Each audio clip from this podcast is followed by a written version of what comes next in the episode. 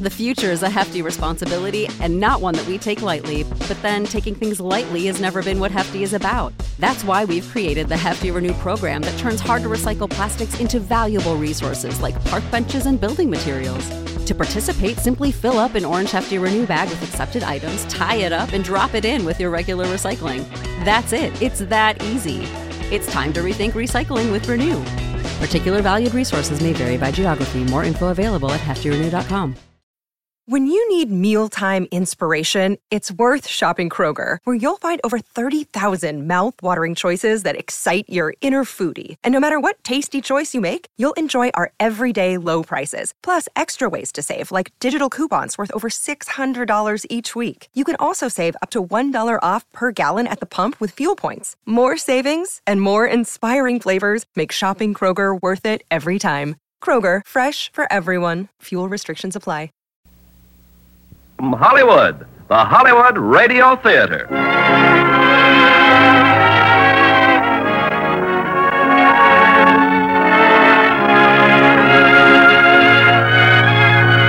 Starring Thelma Ritter, Terry Moore, and Stephen McNally in Pickup on South Street.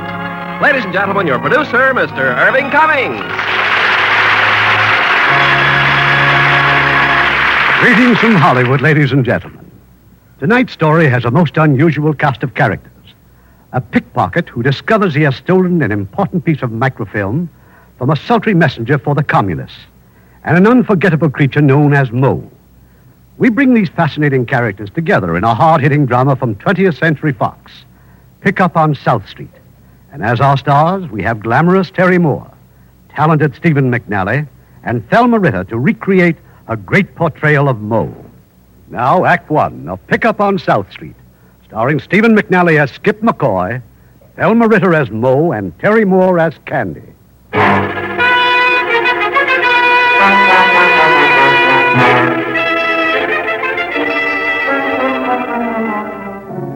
I had come to New York from Washington. We had one good suspect, a girl.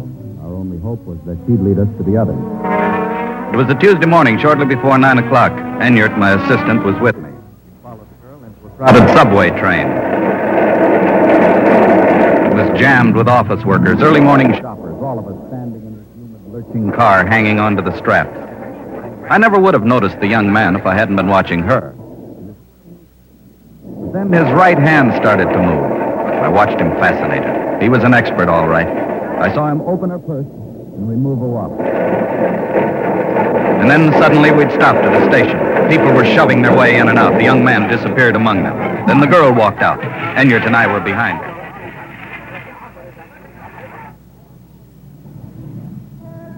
Why don't I follow the girl and you try to pick him up? You got a good look at him, didn't you? Try and find him downtown New York in the morning rush hour. You sure he was a thief? You sure she didn't know he was taking that woman? I'm not sure of anything. Hold it, hold it. Look, The girl had stopped walking. She was looking in her handbag frantically. Then she hurried into a drugstore and went into a phone booth. But I know I had it with me when I left. I know I had it. Somebody must have picked my purse. I'm sure of it. Joy, what'll I do? You better come back here. Maybe I should go up and see him anyway. I said to come back. Come back right away. he's scared. She should be. Don't lose her, Enyart. Where you going? Police headquarters.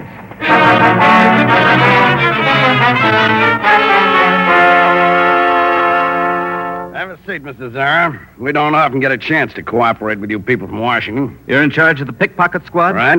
Well, Captain, I'm looking for a man, but I don't know his name. Then we're in trouble. He stole a wallet out of a woman's purse on the subway. You know what he looks like? Yes? Then we're in business. Let's look at the files, Mr. Zara. They uh, kind of hinted upstairs the communists are mixed up in this. The girl he stole the purse from has been passing military information to commie agents. You know the man she was uh, passed the stuff to? No, we got a line on everyone else except him. He's Mr. Big. All we know is as soon as he gets his hands on that film, he'll cross the ocean with it. Film? This film was in our wallet? Yes. Say, how many photographs have you got here? Of known pickpockets? About a thousand. Uh, how long will it take to go through them? All day, maybe longer. Then I'd better start, hadn't I? I don't know what more I can tell you, Joy. It's just one of those tough breaks. The guy who picked your purse, we've got to find him. In New York? How? You're crazy. Got to find that film. film. That's right, a piece of film. Microfilm, maybe three inches long, was in your wallet. What's so valuable about a piece of film? It's a new patent for a chemical formula. You're talking like. like it was hot. Look, how many times do I have to tell you we're not criminals? But this is big business, cutthroat business. I'm in a spot. Joey, look, I'm sorry it happened, but there's nothing I can do about it. All you can do is tell your boss I had my bag picked. You'd walk out on me now. Look, we made a deal. You promised me no more deliveries after we broke up. And you promised me that you'd make this last one for Well, sure I did, but I can't help Candy, it if somebody... look, Candy, you're a smart girl. You you can figure out a way to find him. But I don't know anything about pickpockets. Well, you know people who know people. You're going to throw that in my face again. You've got to help me, Candy. You know what he looks like. If I had your contacts, I, I wouldn't be begging like this. Well, maybe. Maybe I can get you a lead. Look, Candy, you find that pickpocket for me, and I'll never bother you again. Never. All right, Joey. All right, I'll try. An hour went by. I was getting nowhere with that mountain of photographs in Captain Tiger's office. I asked if there wasn't some faster method of running down that pickpocket. Well, there's one character who can help us out, maybe. It's not exactly easy, Mr. Zarin. Well, we're fighting time. Yeah, no. Well, maybe Mo can speed it up a little. Who's Mo? With any luck, you'll find that out in about 20 minutes. Let me see what I can do. Mo was a little old woman. She wandered into the office carrying a battered little case. She put it on the captain's desk and opened it up. It was filled with ties, neckties. I got a polka dot job that was just made for your personality, Tiger. It's a good thing you buzzed me, huh? Yeah, yeah, it's a beaut. Only I'm not buying size. Oh, no ties, huh? Who's that creep? What's he in for? He looks like a second story cat burglar. He's a friend of mine. We gotta get quick action. Yeah, everything around here is always an emergency. Hey, this got anything to do with homicide? No. I got no killers on my table. I want to stay in business long enough to feed this kitty. How's it doing, Mo? That's getting fat. I got almost enough to buy the stone and the plot. You lose that dough, it's Potter's Field, eh? huh? This I do not think is a very funny joke, Captain Tiger. Well, I just meant you ought to be more careful how you carry your bankroll. Look, Tiger, i- if I was to be buried in Potter's Field, it, it'd just about kill me. I, I got a place picked out on Long Island. It's, it's private. You got to be screened before they'll let them put you in there. That's how exclusive it is. No ties, huh? Uh-uh. So what's the score? We're looking for a cannon who binged a girl in the subway for a wallet. Well, ain't he pigeonholed with the mall buzzers? We haven't got time to go through all those files. I thought maybe you knew some first-class grifter who'd been working the subways. Who's he, the victim's old man? No, he's the big thumb. That tie you're wearing, mister. Stripe job would give you more personality. I'll remember that, thanks. You'd get a good look at this grifter? Yes, about six feet, dark hair. Ah, medium, short, tall, dark, light, fat, skinny. Thousands of cannons look like that. It's the technique. Every one of them's got his own trademark. Now, um, how about this tie here? Stripes, see? Look what it does for him, Tiger. It's yours for a buck. Okay, here. Thanks. Uh, well, uh, tell me, mister, when this happened? A couple of hours ago. Mm, rush hour, crowded subway. Was he standing to the left of her, or to the right of her, or behind her? Behind her, then he moved around and faced her. Carrying a newspaper? Yes. Rolled or folded? Folded, I think. What do you mean you think? What kind of a big summer we got here? Listen, mister, you gotta be sure. Tell you all these cannons got their own way of doing things. All right, it was folded. The top side, was it the front page or the classified ads? Classified. Southpaw? No, he used his right hand. He held the paper in his left. Kind of at an angle? Kind of like this? Yes. Did you see him close the purse after he lifted the wallet? Yes.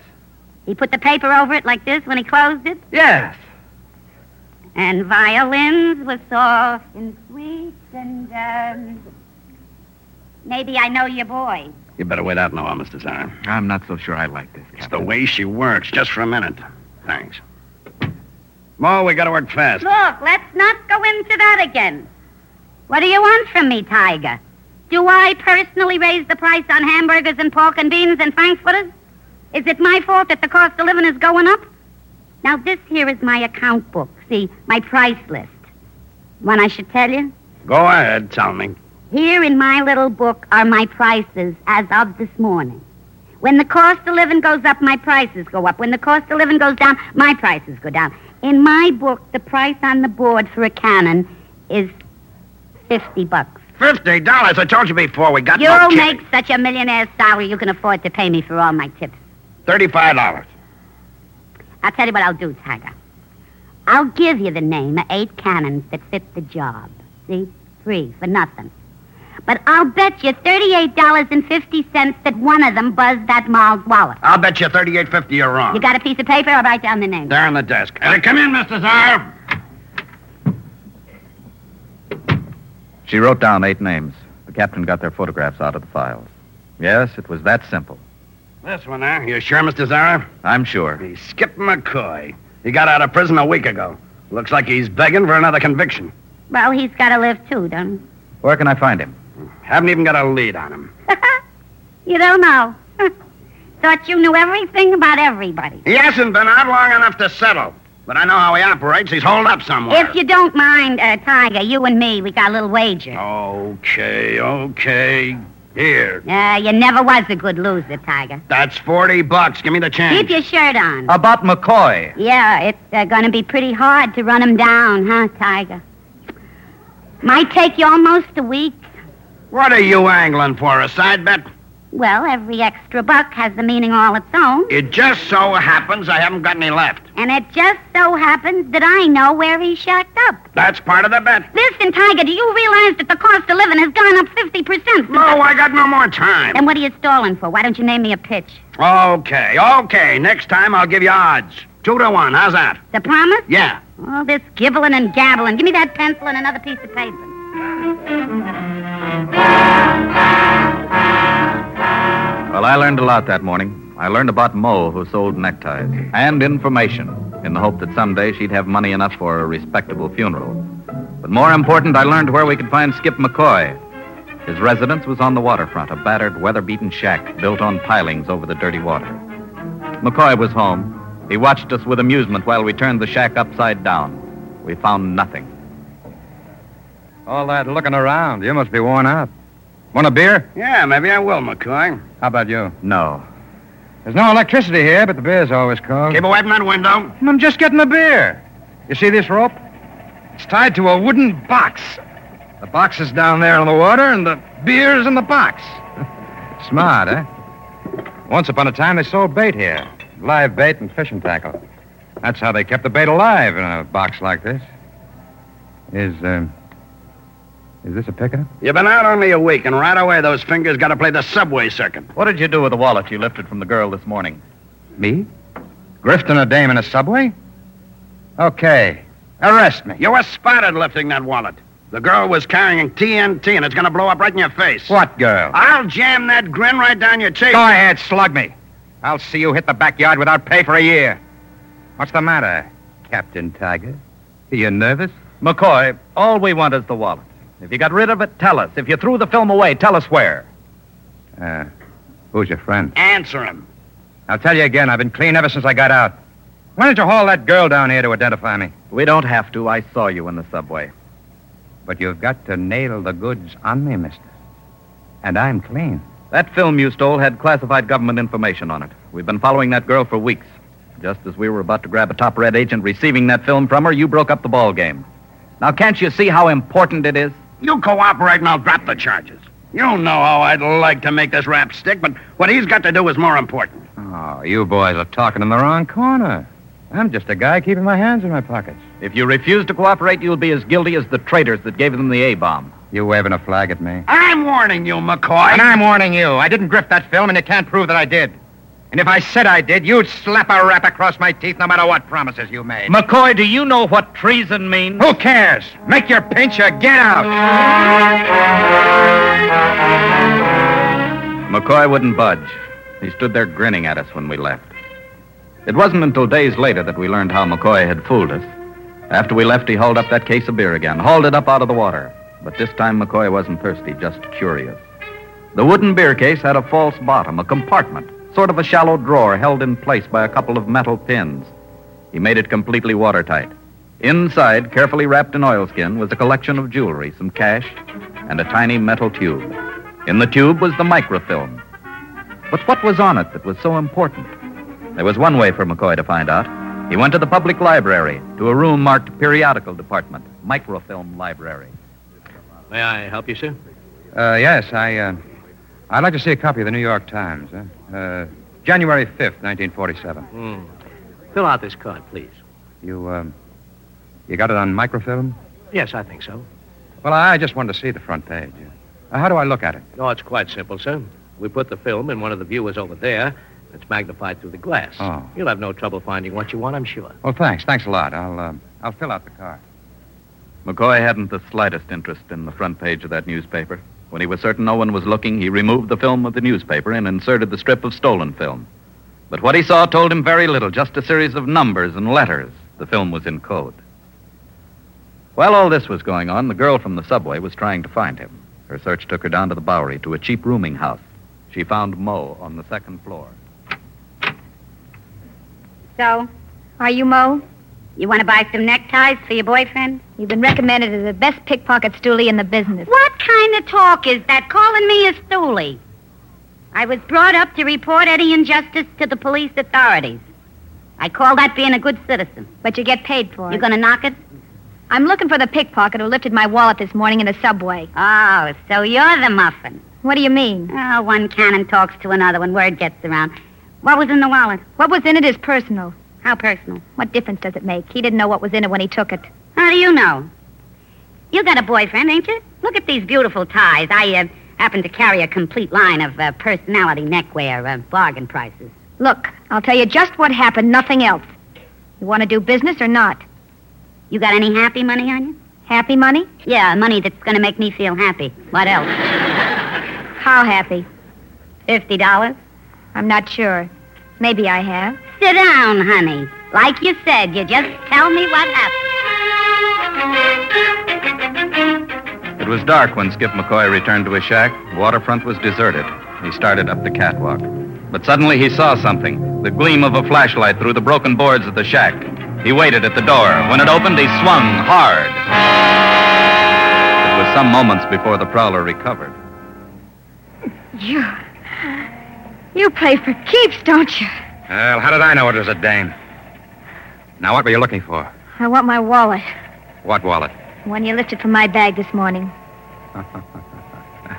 Now, do I look like a pickpocket? You sure do. Okay, what about my purse this time? Is there anything left? It's all there, including those crummy neckties. How much did Mo get out of you? I figure it cost you about 50 bucks to find me if I know Mo. Well, don't look so scared. Mo's all right. She's got to eat. Look, did you throw it away? Huh? Mr. McCoy, I've got to find that wallet. Why? It's no good to you or anyone else. No. There was a piece of film in it. Oh.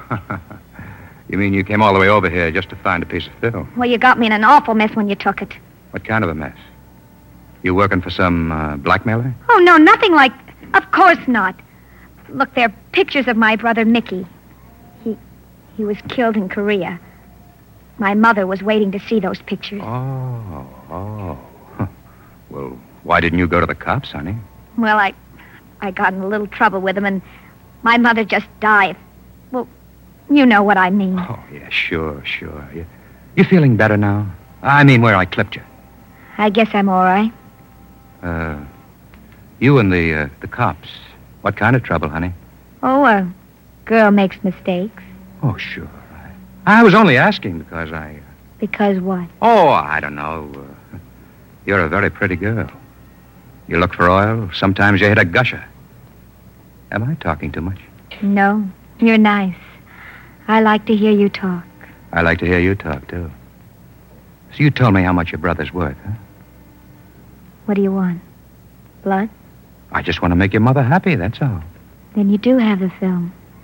But you see, Muffin, there might be another little old lady looking for pictures of her boy. I got to make sure it's your brother, Mickey. Okay. I'll tell my mother. Yeah. Yeah, you do that. Good night, Mr. McCoy. Good night. And uh, come back again, honey, huh? Real soon.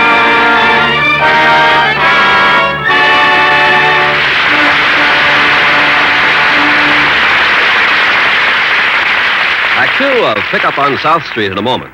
Our servicemen around the world have a wonderful opportunity to observe new customs and traditions. And they're finding out that these ideas of other people aren't so strange after all. For instance, in many areas, there's a belief that trees and their products bring good luck. This undoubtedly dates back to the earliest existence of man, but continues through the culture of other people. On many Pacific islands, branches are used to ward off evil spirits or to cure diseases. In some of the western countries, certain trees are thought to be lucky for the person who touches them. Well, this might sound strange, but as our servicemen have observed, it's reflected in our own culture, too. We say that when we want good luck for the future, we knock on wood. Now, that doesn't make us superstitious or primitive. We may not even believe in it. We, well, we just do it from habit. We also put a lot of stock in the Christmas tree. And the people of some other countries, this business of bringing trees into the house may look pretty strange. We have another very delightful belief in the effectiveness of a sprig of mistletoe, particularly if a pretty girl's standing underneath it. So you see, we share in our own way this age-old belief of other people. True enough, the customs and traditions of people vary around the world. But while a way of doing things may be different, the ideals remain the same. These customs and traditions are important to the people who follow them. And our servicemen are helping to maintain goodwill by observing the customs of other people in other lands. Now, our producer, Mr. Cummings. Act Two of Pickup on South Street, starring Thelma Ritter as Moe, Terry Moore as Candy, and Stephen McNally as Skip, with Dan Riss as Mr. Zara.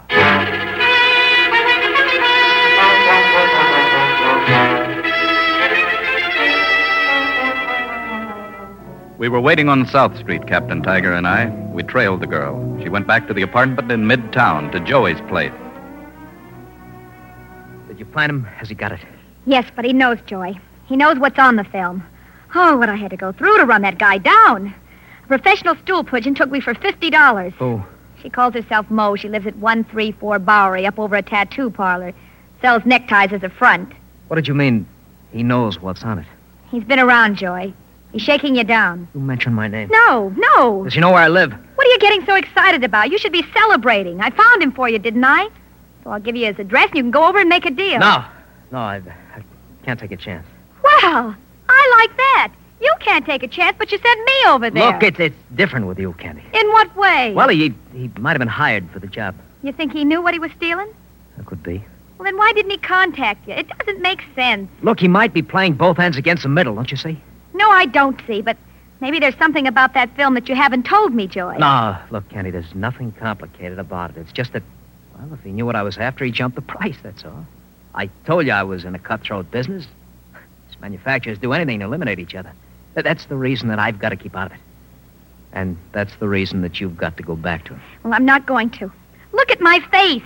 He hit me. Oh, come on now, Candy. Listen to me. This is all part of your last delivery. You started the job, finish it. Here, look. Here's five hundred dollars. Offer him fifty. If he holds out for more, give him another fifty. Whatever's left is yours, honey. You can buy a lot of nice clothes for four hundred bucks. Yeah. Yeah, I can. Good. You come back with a film. I'll wait for it at the office. Why the office? Because Fenton's waiting for it. Fenton's waiting at the office.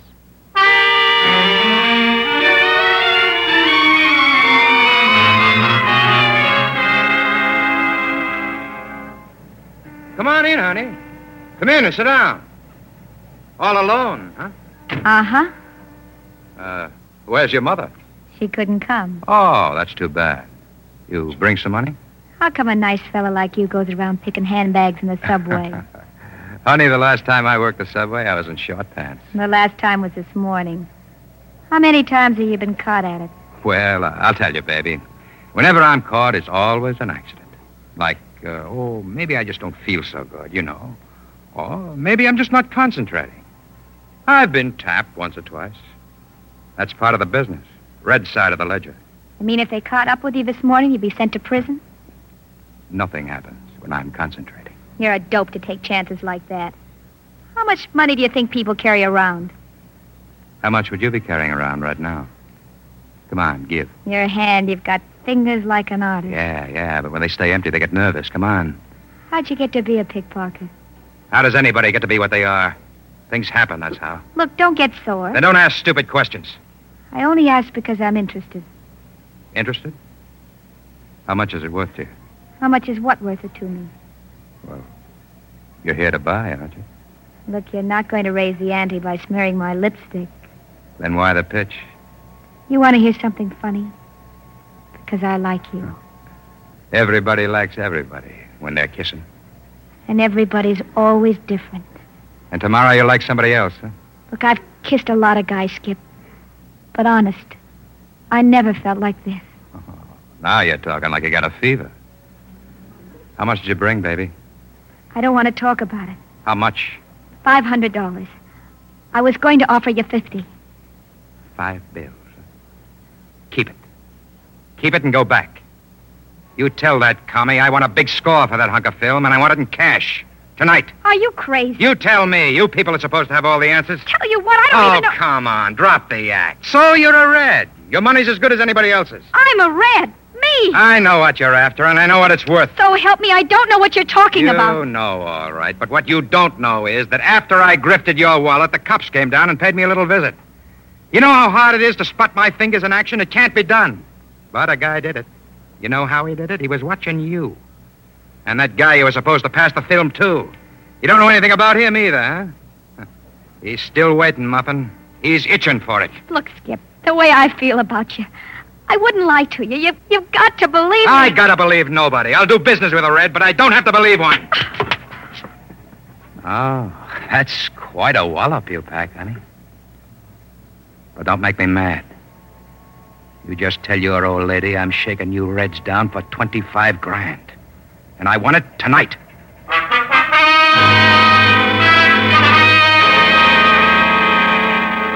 Come in, Candy. I've been waiting for you. Hello, Mr. Fenton. Where's Joy? He's here. Joey told me you'd have something for us. Well, I don't.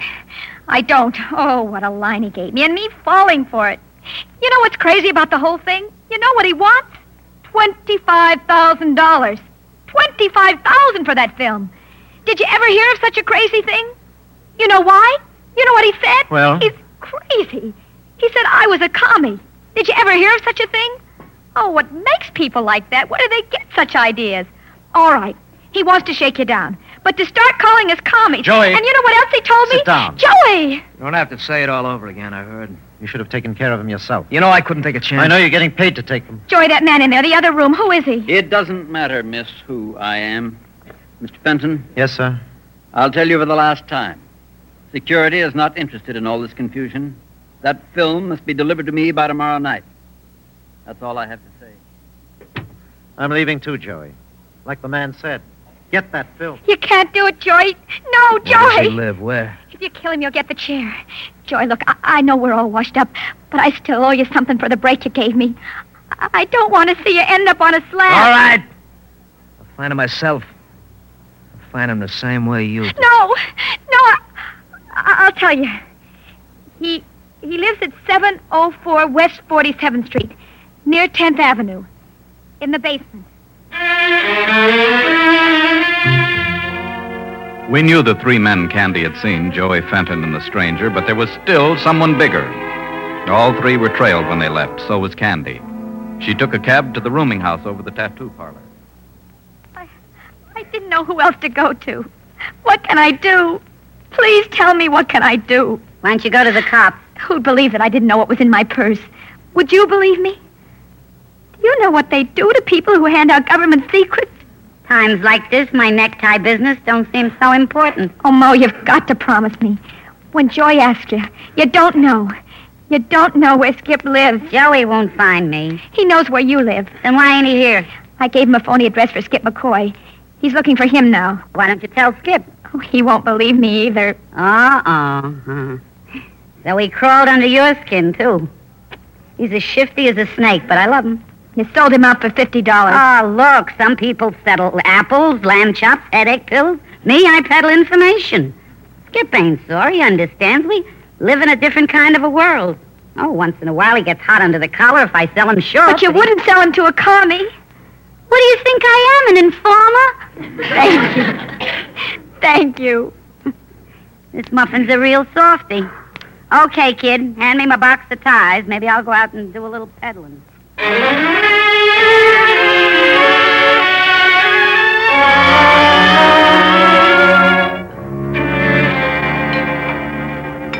Give me a cup of coffee, Oscar. Ham and apple.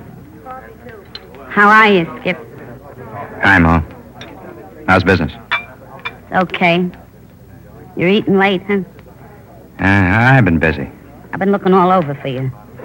Stay away from your shack, Skip. There's, there's a guy gunning for you. Well, he won't have any trouble finding me. Everybody in town knows where I live. I didn't pinpoint you, honest. I gave Tiger the name of eight cannons, but that creep that was with him, he fingered your picture like a shot. Oh. Confidentially, it sounded like your kind of an act. How much did you raise on me for your stoning plot? Ah, now don't get sore. Skip, they'd have caught up with you in a few hours anyway. I, I just, you know, chopped down the time a little. Yeah, that's mighty nice of you. Who's gunning for me?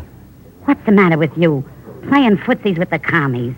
You waving the flag, too. Listen, I knew you since you was a little kid. You was always an honest crook. Yeah, well, I, I need money. Who don't?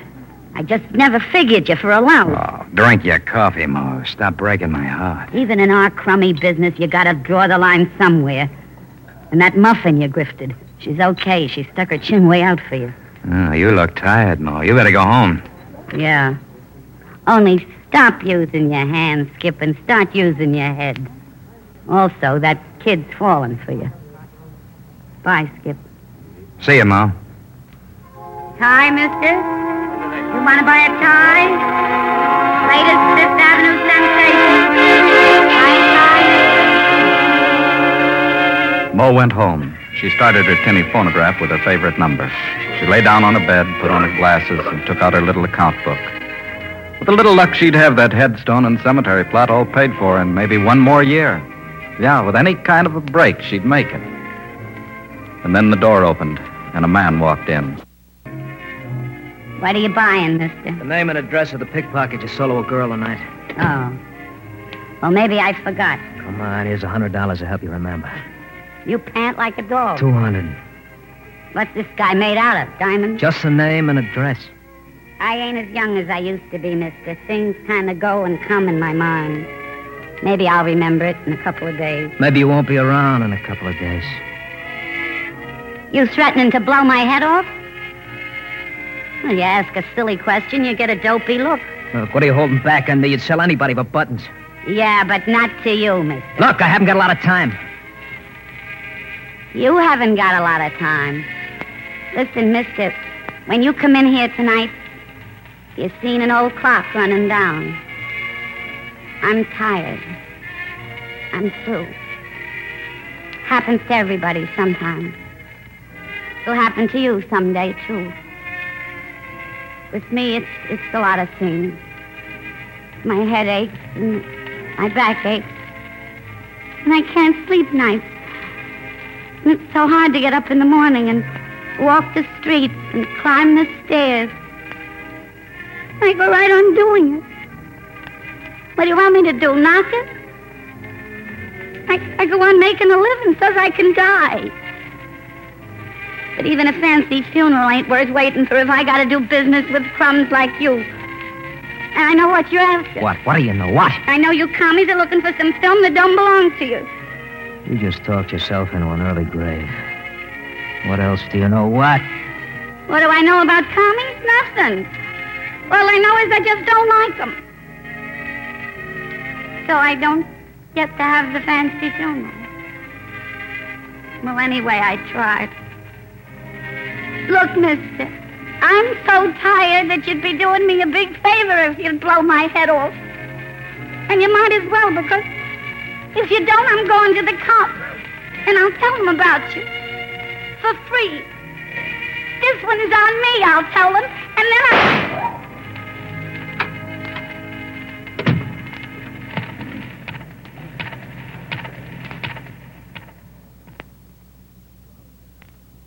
Two hours later, Skip Malone was in police headquarters.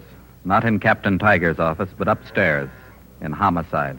Looks like we've been waiting time, McCoy. That phone call just now. They say you're clean. Who says? Captain Tiger. Yeah, I'll tell him. Tiger? Surprising, isn't it? He'd love to nail you, McCoy, but he says to turn you loose. About Mo. Where did it happen? She was lying on her bed with the phonograph going. Shot and killed. She got no folks. Nobody at all. Maybe somebody will claim her. Yeah. And what if they don't? You know the answer. Potter's Field. More than anything, she wanted a swell funeral. Somewhere's out in Long Island. I know it's all written down in her book. Only Mo was a little short of cash, far as we know. I, uh. I got a couple of hundred dollars. Make it Long Island. That's something for you in the morgue to talk about. Use the other phone if you want to. I gotta call the captain. Skip and Coy stayed clear of the shack that night, and the next morning he went out to Long Island. He returned to his shack early that afternoon. Candy was waiting for him. Mo's dead, Skip. Last night, she was killed. Yeah, I know.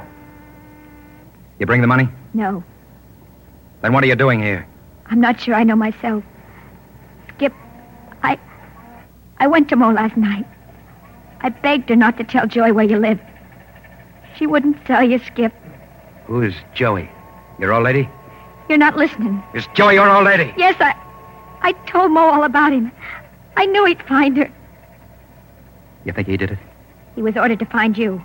I saw him take a gun, but honest, Skip, I didn't think he killed Shut her. up! It's my fault, but I didn't know. I got no right to yell at you. She just didn't figure to go that way. I've been up all night, just walking the street. Yeah, it's all right. I didn't know where to go.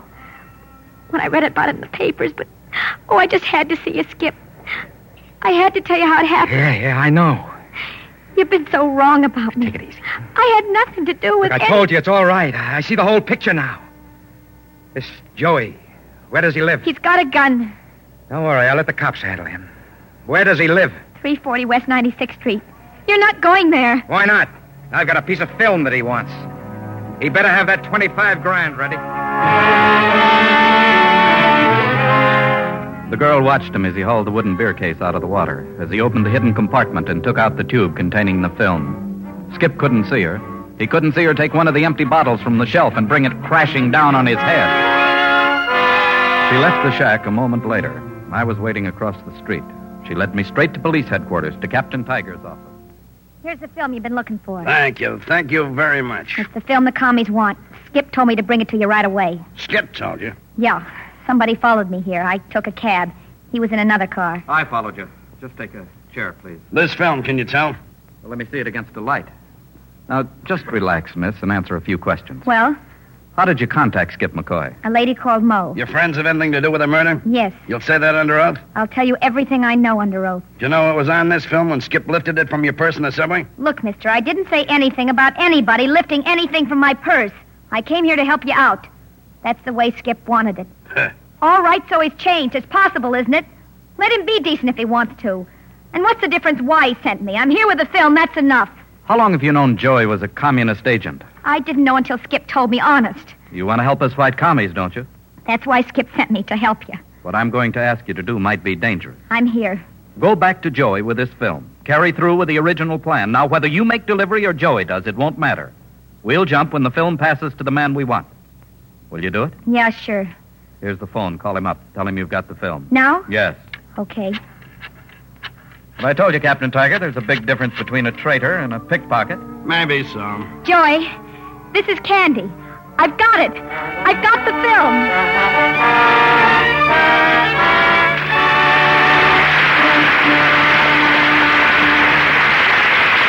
The final act of Pick Up on South Street in a moment. When the 84th Engineering Corps was stationed south of Seoul in Korea, a young North Korean was employed in the kitchen.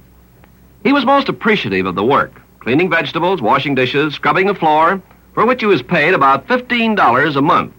One morning, when he reported for work, he brought the news that a new baby had arrived during the night.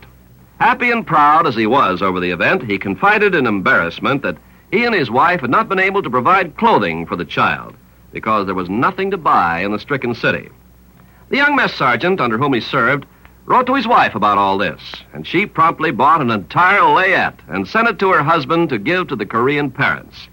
The Korean father, when handed the package, couldn't control his emotion and wept tears of joy that from so far away such wonderful gifts should come to his small son. Such acts as these by you and your friends today are shaping our world of tomorrow.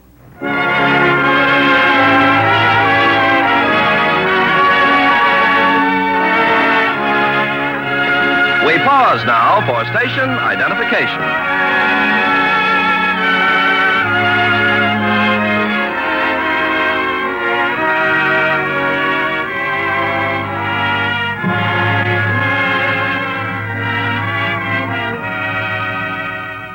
curtain rises on Act Three of Pickup on South Street, starring Terry Moore as Candy, Stephen McNally as Skip, and Thelma Ritter as Mole, with Dan Riss as Mr. Zara.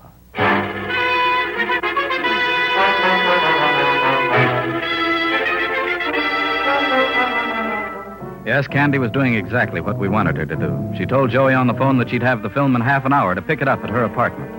We took our positions on the street and waited for Joey to leave. But Joey had more on his mind than just that piece of film. Well, I got it, Joy. Here. Here in this envelope. Real anxious to give it to me, huh? Real anxious to get me out of here. You've been screaming for it ever since we... McCoy, I went where you told me. Why did you give me a phony address? I, I had to. Why? Because I knew what you'd do to him. I didn't want you to kill him. I didn't want you to go to the chair Where you been since last night? with him p- a part of the You time. want to tell me the truth? The truth? What are you up to? What are you trying to pull on me? Go ahead, rough me up if you don't believe me, but I got the film. How did you get it? He wanted $25,000. How did you do it? How? Doesn't matter. Look, I wasn't lying to you, Joy. I, I just didn't want to see you get in trouble. Oh, you know how I feel about you.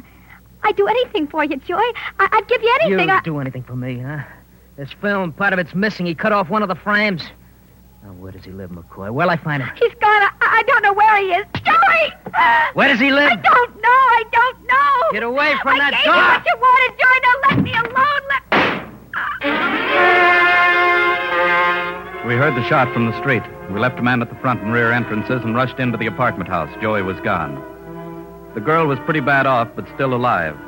I was phoning for the ambulance when we heard two more shots from the street. Detective Gibbs, Mr. Zara. Joey got out by way of the dumbwaiter. He saw Gibbs and he killed him. Gibbs didn't even have a chance to pull his gun. What about the girl? Still unconscious. The film? Gone. I better call the commissioner. You got the file on Joey? Yeah, sure. We've got to find him. We'll find him in less than an hour. Every cop in the force will know what he looks like. If he's recognized, I want him followed, Captain. No matter what happens, I don't want an arrest until he passes the film. Yes, sir. First Mo, then the girl here, then Gibbs. Who's next, Mr. Zara? I got the answer to Captain Tiger's question late that night in the hospital. The girl was able to talk now. But all she'd talk about was Skip McCoy and how we had to protect him. Joey was going to kill him. McCoy was still very much alive when we picked him up the following morning. We told him about Candy. He said he wasn't interested. But when he left us, he went straight to the hospital. Skip, You all right? I guess so. The nurse was just popping off about you. How come? I don't know. I, I suppose I've been giving them a bad time. I was afraid they wouldn't find you in time. They found me. Piece of film. You cut part of it off. How would you know?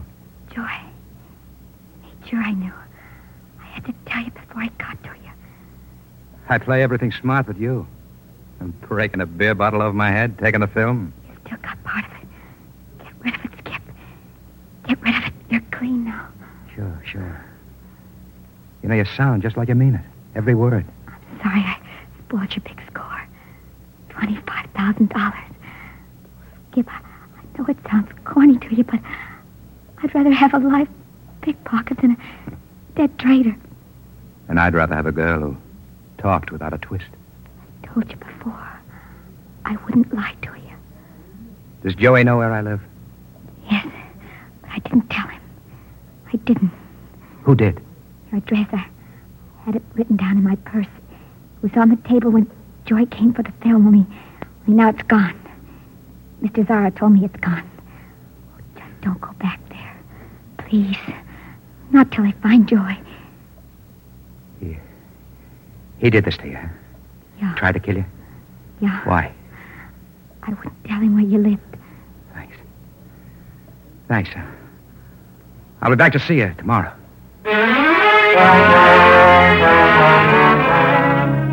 McCoy went to his shack early that night. He didn't stay there long, just long enough to light a lantern and haul up the beer case and remove the tiny piece of film, the frame he'd cut off.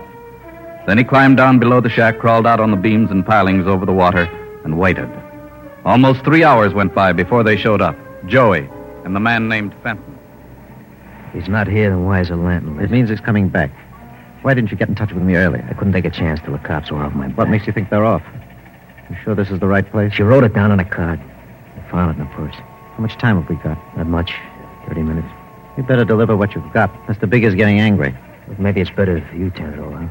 I'll stay here, wait for McCoy. I'll wait. Get going, Joey. Tell the boss I'll meet him at the airport with the other frame, but not to wait. Yeah, yeah, I'll tell him.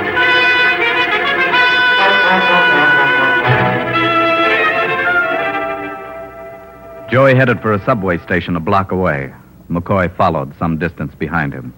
In the subway station, McCoy bought a newspaper. He folded it at the classified ad section and waited for the train.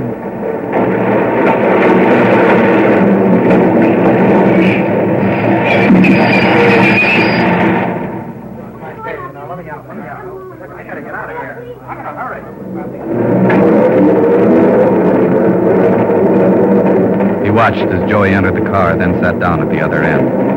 As they passed 33rd Street, Joey got up and waited in the vestibule.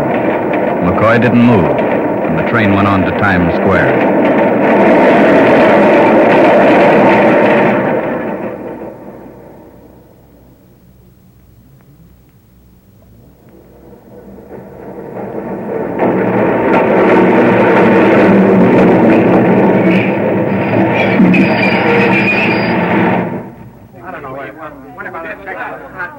This was what Skip had been hoping for people, crowds of people pushing their way into the subway, the after theater crowd.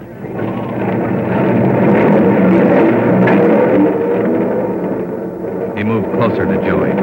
He was next to him now, pretending to read a newspaper. His right hand moved toward Joey.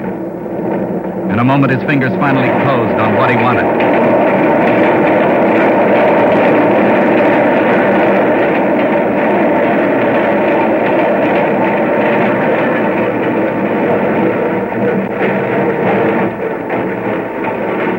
But now the train was stopping. 72nd Street. Joey got off. So did McCoy. In the station washroom, a man was waiting for Joey. He took the envelope with the film and started out. But in the doorway, blocking his way, was McCoy. That film, Buster. There's a frame missing. What? You get out of my way! It's me, Joey. McCoy. I've been looking for you. Yes, I know. This is going to be easier than I hoped. Is it? Your gun's gone, Joey. I got it. I figured I was all through picking pockets in the subway. Guess I'll never reform, huh? Oh, wait, wait. You wanted money, we can still do business. What's it worth to you? All I want is you, Joey. There's a dame named Moe's dead. And another named. Who's still in the hospital. There's your gun, Joey. Now go on. Go get your gun.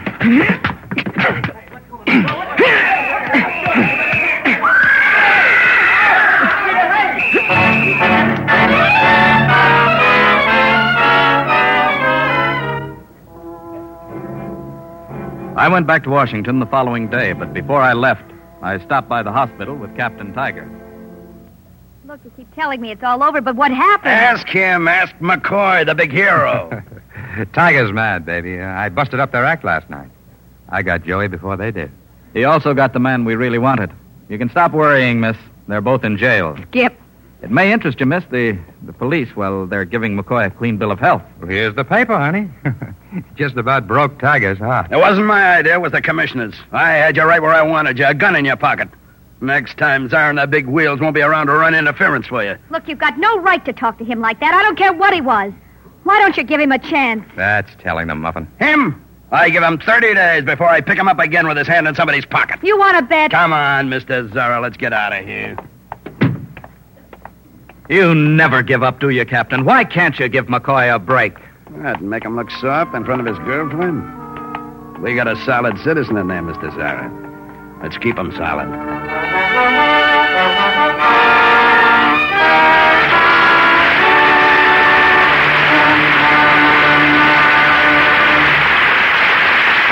In a moment, our stars will return. Make a friend, and you make an ally. There's a thought for you to keep in mind, as many another American has. Today, one of our outstanding ambassadors of goodwill is Nelson Rockefeller, grandson of John D. With his brothers, Nelson has invested $3 million in a business partnership with South American nationals. The official title of this venture is the International Basic Economy Corporation, but South Americans call it El Plan Rockefeller. With American equipment and techniques, among other things, Nelson Rockefeller has built a profit showing fishery in Venezuela, a reconversion plant to turn powdered milk imported from the United States back into fluid milk, a food warehousing and distribution concern, a series of model and self supporting farms, and a 300 acre hog farm. Throughout South America, the Rockefeller Plan has set up thriving businesses, enthusiastically supported by the people and the governments of the two nations. Part of the plan's profits go back into other projects for food production and distribution, where little or no production has been done before. Part will help finance the American International Association, a non-profit organization set up to study scientific nutrition, sanitation, hygiene, and child welfare. In 10 years, when the International Basic Economy Corporation is fully established, its stock will be sold to citizens of the countries in which it now operates. As Nelson Rockefeller put it, the people of South America don't want Santa Claus gifts. They want to be partners, and with us, do the job of helping themselves. Mr. Rockefeller knows only too well that by helping others, you help your country. Now, here's Mr. Cummings with our stars. And here they are, three very nice people Steve McNally, Terry Moore, and Thelma Ritter.